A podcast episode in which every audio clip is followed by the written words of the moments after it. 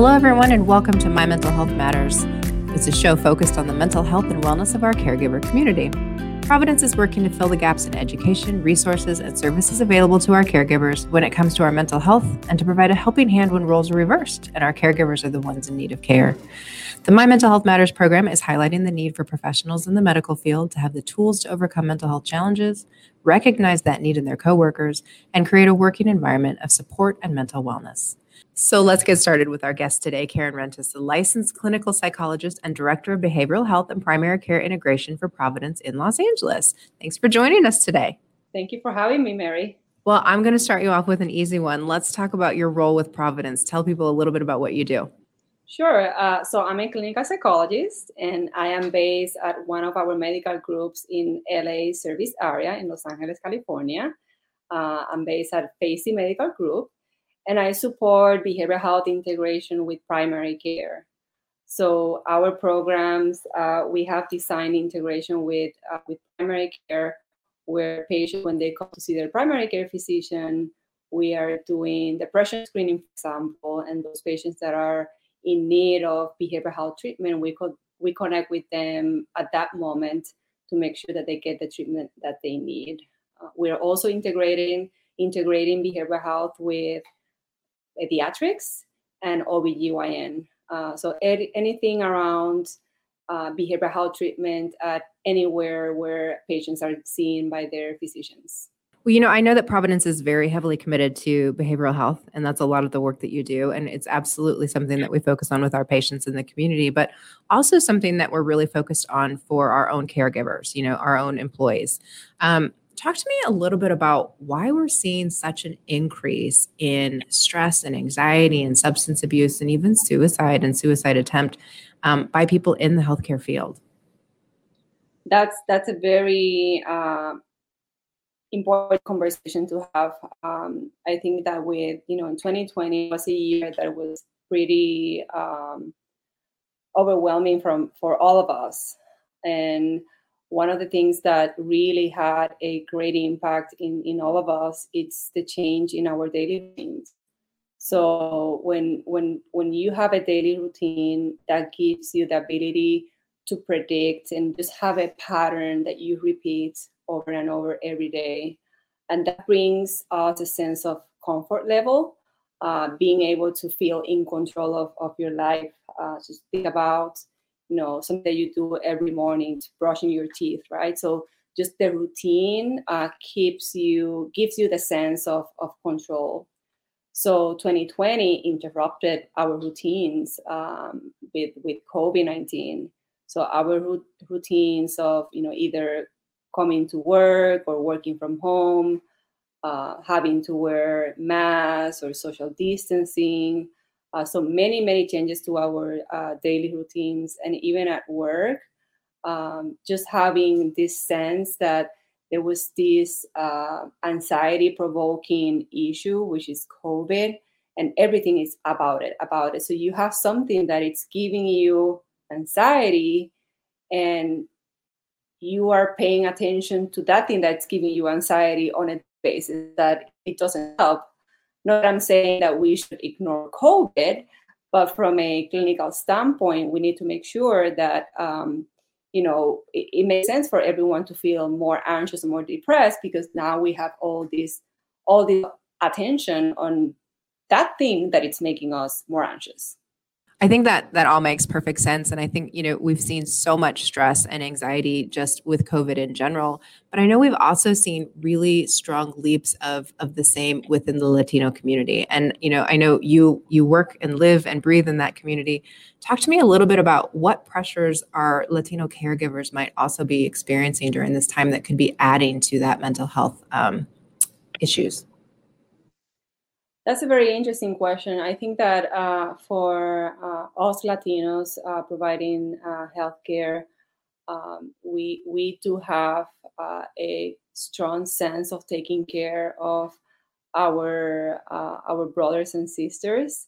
So we have that pressure of being able to support our our own communities, and with all the limitations with with being able to see see our patients face to face or you know through telehealth um, you know it, it's oftentimes it's difficult to connect with our patients through other avenues that are relatively new to us uh, with with spanish speaking patients uh, in particular uh, oftentimes they they could have some difficulty connecting with technology. So when we have um, um telehealth visits uh, it's it it could be daunting to be able to to feel that you are helping those patients when they're having some kind of um, challenges with you know something as simple as connecting with with a telehealth visit.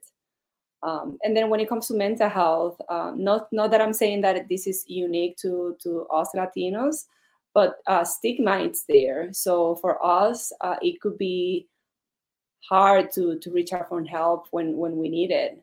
Again i want to be careful that you know stigma is not something that it's unique to to the latino uh, population uh, but it's there. Uh, so it could be it could be hard for us to reach out for help.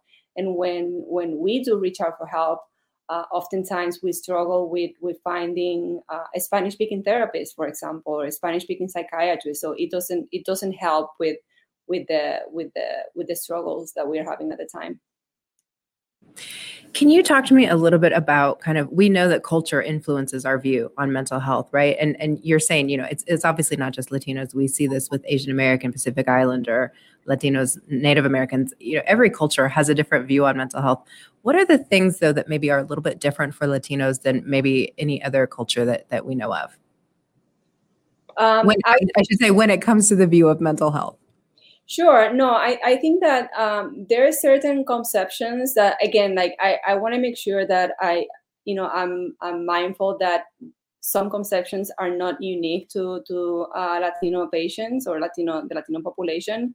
Uh, but but from my own uh, background, I would say that there's this perceived uh, conception that if you reach out for help, uh, that means that you're crazy uh, that you're weak or that you have no sense of self control or um, that you might just start becoming violent. Um, so there's those those beliefs, uh, and they they might not be again um, specifically for for the Latino population, but those are some of the values that uh, I learned growing up in a, in a Spanish speaking in a Spanish speaking um, uh, country. So, what would you say then if we had caregivers who maybe are looking for mental health resources, but are a little bit afraid to reach out for just the the, the thought of how they might be perceived or their own personal perception? What would you say to them? Well, I, w- I would say that uh, mental health is as important as physical health. Um, and I think that, you know, if I ask you uh, one question, um, have you seen your primary care physician in, in the last 12 months? Or have you had any consultation with a weight management specialist in the last six months? Um, and I, if I ask that same question, but substituting the, the professional with the mental health profession, have you seen a mental health professional in, in the last 12 months? Or have you seen uh, a psychiatrist in the last uh, six months? How what's what's your internal reaction? And I think that we we we really need to acknowledge that mental health is as important as physical health. It's not that our brain is disconnected from the rest of the body. It's it's it's it's part of our health. I'm I'm so glad you phrased it that way because you know one of the things we're talking about today is the My Mental Health Matters program, which is Providence one one of many ways that Providence is really focusing on caregiver mental health. And you know that program starts with education and stigma reduction and it moves into kind of this education curriculum of you know what are the signs of anxiety? How do you have a conversation with a coworker you might be worried about? How do you find a behavioral health specialist? How do you fire a behavioral health specialist right? There's so much education that goes into it. But one of the biggest pieces of it is that mental health assessment you and I have talked about right where it's it's really that right? We go in for our annual breast cancer screen like i get a mammogram every year i get a physical exam every year but i don't necessarily get a mental health checkup. And so this you know this self-assessment tool is really important because it gives our caregivers a chance to answer the questions that will really help them decide where are they on that level of you know, anxiety, depression, do I need help, do I not? And then deliver these resources to them based on those answers, you know, which is interesting to me because it's completely anonymous, right? So nobody else is going to know what my answers are. But based on those answers, I can then access resources. And one of them is if I'm, you know, if I'm at that level 10, 9, 8, 7, whatever, that I actually want to have a one on one with a behavioral health therapist who's within the Providence network, I can do that. So, my question to you, because you do represent your community, would you take that assessment? Would you feel comfortable taking that assessment? Do you think everybody should take it? Absolutely, uh, absolutely. I think it's again, it's as important as seeing um, a primary care physician to have your your general checkup. It's it's part of uh, of our health. It, it, should be it should be uh, we should take care of that of that. Um, I always say, Mary, that uh, for us caregivers, anyone taking care of, of patients at, at any level, is it a you know physician, is it a receptionist, is it a medical assistant, in, in any capacity, uh, I always say that as you know, as we care for others, um, we should care of ourselves. You know, our care for ourselves should go up as we care for others, and um, I think it's it's very um, fortunate that now Providence have this self assessment that we can tap into and just like it, it just give us uh put us at, ahead of the game where you're ready to your assessment and then you if you need it you will get that uh, connection with with the therapist.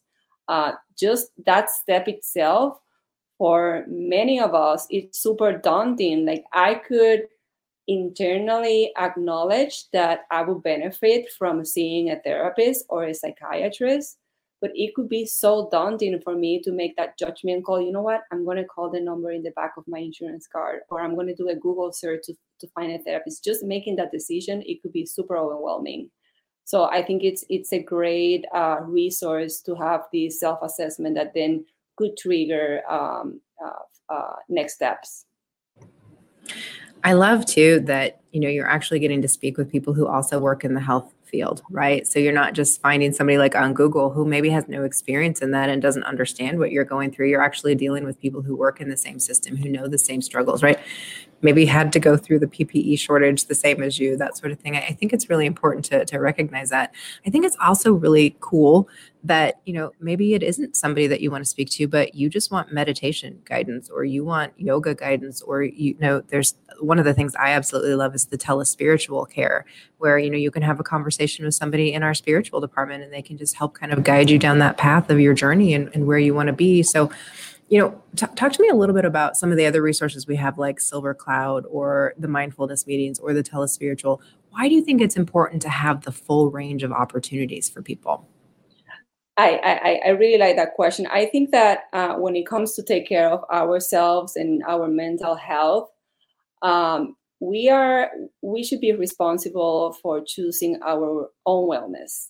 Uh, what's my my wellness uh, tool to to take care of, my mental health? So I think I think it's great to have uh, kind of like a menu of options that we could tap into according to um, our personality, our values, our experiences in the past, or uh, anecdotal um, evidence from you know those around us. I think it's great to have uh, a menu of options, uh, so people could take care, so we can take care of ourselves. I, I think that that at the end, it's all about choosing your own wellness and knowing uh, where those resources are so you can tap into those resources when you need them. I also, I guess I love this whole program because I also like that, you know, where you find these resources is the my mental health matters.live. And I love the fact that it's dot .live right? It's it's why should you be here? How should you be here? How can you focus on that healthy lifestyle? And so i love that all these resources are available in one place yes. rather than and you know right? You're in the system. It's like do i go to sharepoint? Do i go to the network? Do i go to the internet? Like trying to find something can be very challenging in its own right. Um, tell me though uh, i'm going to ask you a very personal question how do you make your own mental health a priority let's talk about it like what do you do to focus on your own mental health or are there any, tips that you might give to people listening Oh, that's that's a good question, Mary. Um, a uh, few things. Um, I I do have um, my annual checks with my primary care physician, and we we talk about you know we start with depression screening. So that's something that I do at least uh, once once a year. Um, in my daily routine, I do a couple of things. Um, I exercise on a regular basis. I pay attention to my diet. Um, I also make sure that I'm taking time off uh, to completely disconnect from from work. Um, I also pay attention to my uh, how I relate to others. I have found uh, myself when when I reach the point where I'm starting to become a little bit short tempered with anyone around me. That's kind of like my red flag. Oh, oh, I need, I need, I need to decompress. I need to do something about it. Uh, and that's something that I, I learned through going, uh, through going through the process of psychotherapy myself.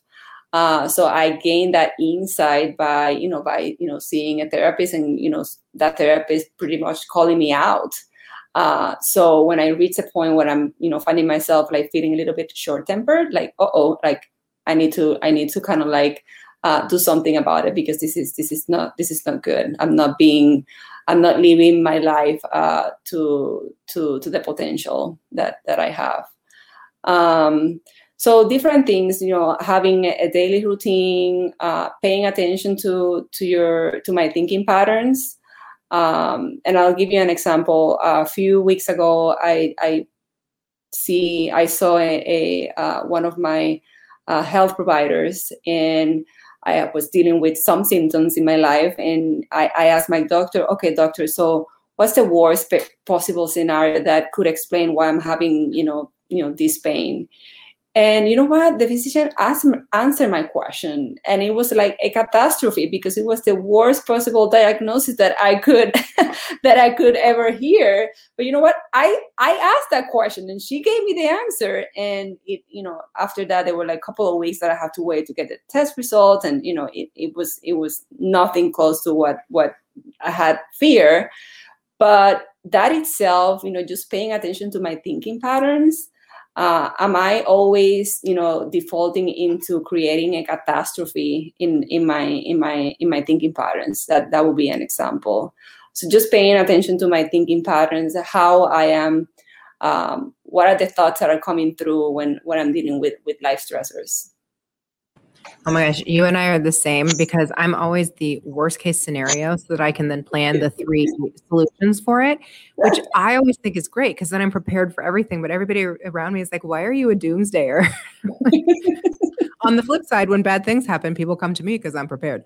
Uh, no, but you know, one of the things you just touched on, I think, is also really fascinating is that people don't necessarily equate symptoms or things they're experiencing in their life to their mental health, right? It's like I could be having, you know, shortness of breath or whatever, and I automatically think I have heart disease, but maybe I have anxiety, right? I'm super stressed. Maybe that's what's causing me to not be able to sleep or to gain weight. So how do you how do you address that? Like what do we tell people when maybe how they should connect their mind to the rest of their body?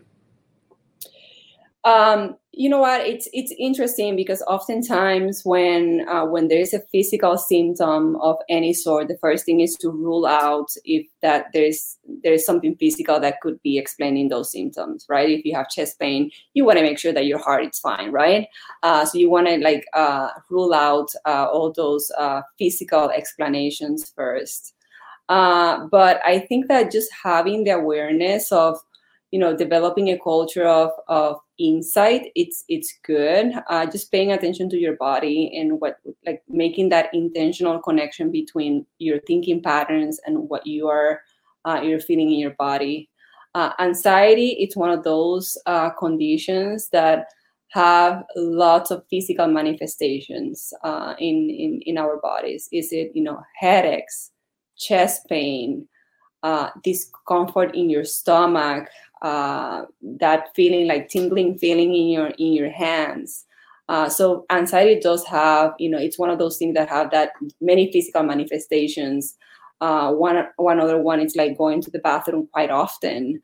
And you will not think that of as a symptom of anxiety but it, it is a symptom of anxiety. So i think it's it's it's you know we we really need to pay attention to our bodies and listen to our bodies so we can you know have those conversations with with our primary care physician to start with uh, so uh, those uh, physical symptoms could be ruled out first and then go into the mental health aspect if, if those are uh, if those are there. You know one of the things I, I wanted to ask you because I, I know again you do specialize in you know the latino community but a lot of times and i don't want to say a lot of times but i would say majority of the time I'm talking with my Latino friends, they have actually reached out and they have actually tried to engage in some sort of mental health you know access whether it be digital tools or you know visiting somebody and they haven't necessarily had a positive experience for many reasons right? Like you talked about it's it's hard to understand the language. It's i can't find somebody that looks like me talks like me understands me right? So let's just say that we're talking to a caregiver who has tried to reach out and didn't have a positive experience before. What would you say to encourage them to reconsider and try again? Because we know that the time we're in is harder than it's ever been before, right? And now they're probably experiencing, you know, a harder time getting through it, but we definitely want to encourage them to take that step. So I would say that just trying to take the same approach that you would have taken if you had the same uh, issue with connecting with the primary care physician, for example, or OBGYN. Uh, I think that uh, it's quite common that you might see a, a, a, physician and there's something that you know you feel that it, you didn't have the right connection and has nothing to do with the expertise uh, or experience of, of that physician. It's just like you know you feel that it, you didn't have the click. Uh, so that could happen uh, with with you know with the behavioral health specialist or, or a psychiatrist so just keep pushing so you find the right match as you would do the same with a primary care physician, for example. Uh, when it comes to, to psychotherapy, one, one question that I, I get quite often when someone is seeing a therapist, like, what if I don't what if I don't like my therapist? Like, how do do I tell my therapist? Uh, and if I if I tell my therapist, like, how should I tell my therapist? So I always say, I personally would not feel offended at all if one of my patients tells me, you know, I don't like you, or, or this is this is not working for me. In fact, I, I think that that's that's you know that's a positive sign that you know something it's it's it's working because that person is it's advocating for their own wellness uh, from a from a provider standpoint I could tell you that if I have a patient that tells me, you know, this this is not working, usually that's the start of a shift in the in the therapy process. Because from there, as a, as a provider, I would say, okay, so let's let's talk about this. Like, what is it working? What is not working? Just getting a little bit of more of their perspective as to why you know you know that that uh, that support is not working for them and usually it just leads to it leads the psychotherapy process to a whole new level. Um, and it, at the end if if it's still if you still feel the same that it is not working for you just go get another one. I think it's fine. I think that we all have the right to choose our own wellness. And if that implies that you know seeing a new therapist yes go for it. I think it's it's only fair. It's funny i always tell people it's almost like you're you're in a relationship with your therapist, right? And would you stay in a relationship with somebody that you didn't enjoy being around or that wasn't helping you or that didn't make you feel good, right? I mean, it, it's kind of like a boyfriend girlfriend relationship in my mind. That's an interesting comparison. It's a, it's a relationship, but uh, yeah, it's more. I like to think it, it's more like a therapeutic relationship. uh, well, there you go. There you go. Maybe maybe what I'm hearing myself say is that I'm treating my loved one like a therapist. Hmm. Let me rethink that. well, I know we don't have a ton of time, Karen, so I want to really just give you a chance what would you say to Latin caregivers or even just people in general that are listening to this? You know, what would you want them to take away from this conversation as we talk about why mental health is so important? Uh, I would say that uh, mental health or mental illness it's quite common. Um, you know, I think that at this point we know that one in every five people in the U.S. are suffering from some kind of mental illness. So that means that it's quite common um, and it's it is okay not to be okay. Uh, so reach out for help. Uh, it's it's it's okay not to be okay. What it's not okay it's not reaching out for help when when you really need it. Uh, there's you know stigma. Sometimes it's a big barrier. So we all need to start we, we all need to keep pushing uh, our fight against stigma. Uh, but at the end of the at the end of the day we we need to take care of ourselves and we need to reach out for help let me let me throw one more question at you because I think it is important that we need to acknowledge that we do need to reach out for help. But I think sometimes we as caregivers and fellow caregivers who spend so much time with our co-workers, right? Sometimes we're the first people maybe that notice that somebody isn't quite themselves or maybe needs some help if if I'm that coworker and I'm looking at somebody and I'm thinking, you know, she just doesn't seem herself. She seems extra cranky or extra tired or extra depressed or it's like she's having a harder time getting to and from work, just, you know, doing her normal work. What's the what's the thing that I should do as somebody who's concerned for them and wants to reach out? Do I just have a conversation with them? Like what what would you suggest I do?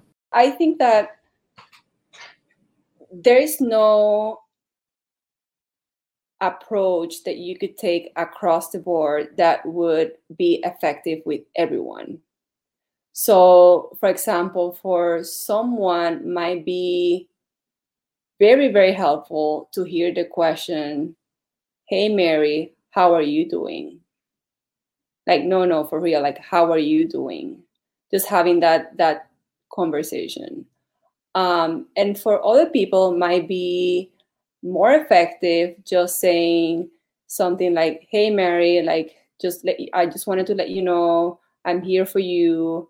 Anytime that you want to talk about something that might be going on just you know, just be aware that you know you can call me anytime and i'm going to be here for you. Uh, so i think that whatever approach that you decide to have with those ones that you are concerned just you know just take the time to consider what would be a good given of giving the information that you know about about them about their personality. And of course considering the type of relationship that that you have with that person. But i don't think that there, there is uh, a uh, approach that would be effective across the board. Uh, i think that we all respond in different ways to to different through different uh, manners. Uh, just taking the time to kind of like delivering a message in a way that you know that will resonate with that person. And also you know giving them the space to decide whether they want to have that conversation or not. Well thank you karen for joining us today and everyone on the my mental health matters show. We look forward to continuing the conversation on mental health with more of our behavioral health experts from providence. Be sure to follow us on social media. We can be found on twitter and facebook at providence and on instagram under providence health systems. To learn more about our missions programs and services visit providence.org you can also hear more of our shows on Dash Radio under the Future of Health radio station or on your favorite podcast platform. If you're listening and you're a caregiver with Providence or any of our affiliate partners, please visit mymentalhealthmatters.live for a list of resources available to you. If you need help, you are not alone. We are here for you. Thanks for listening and be healthy.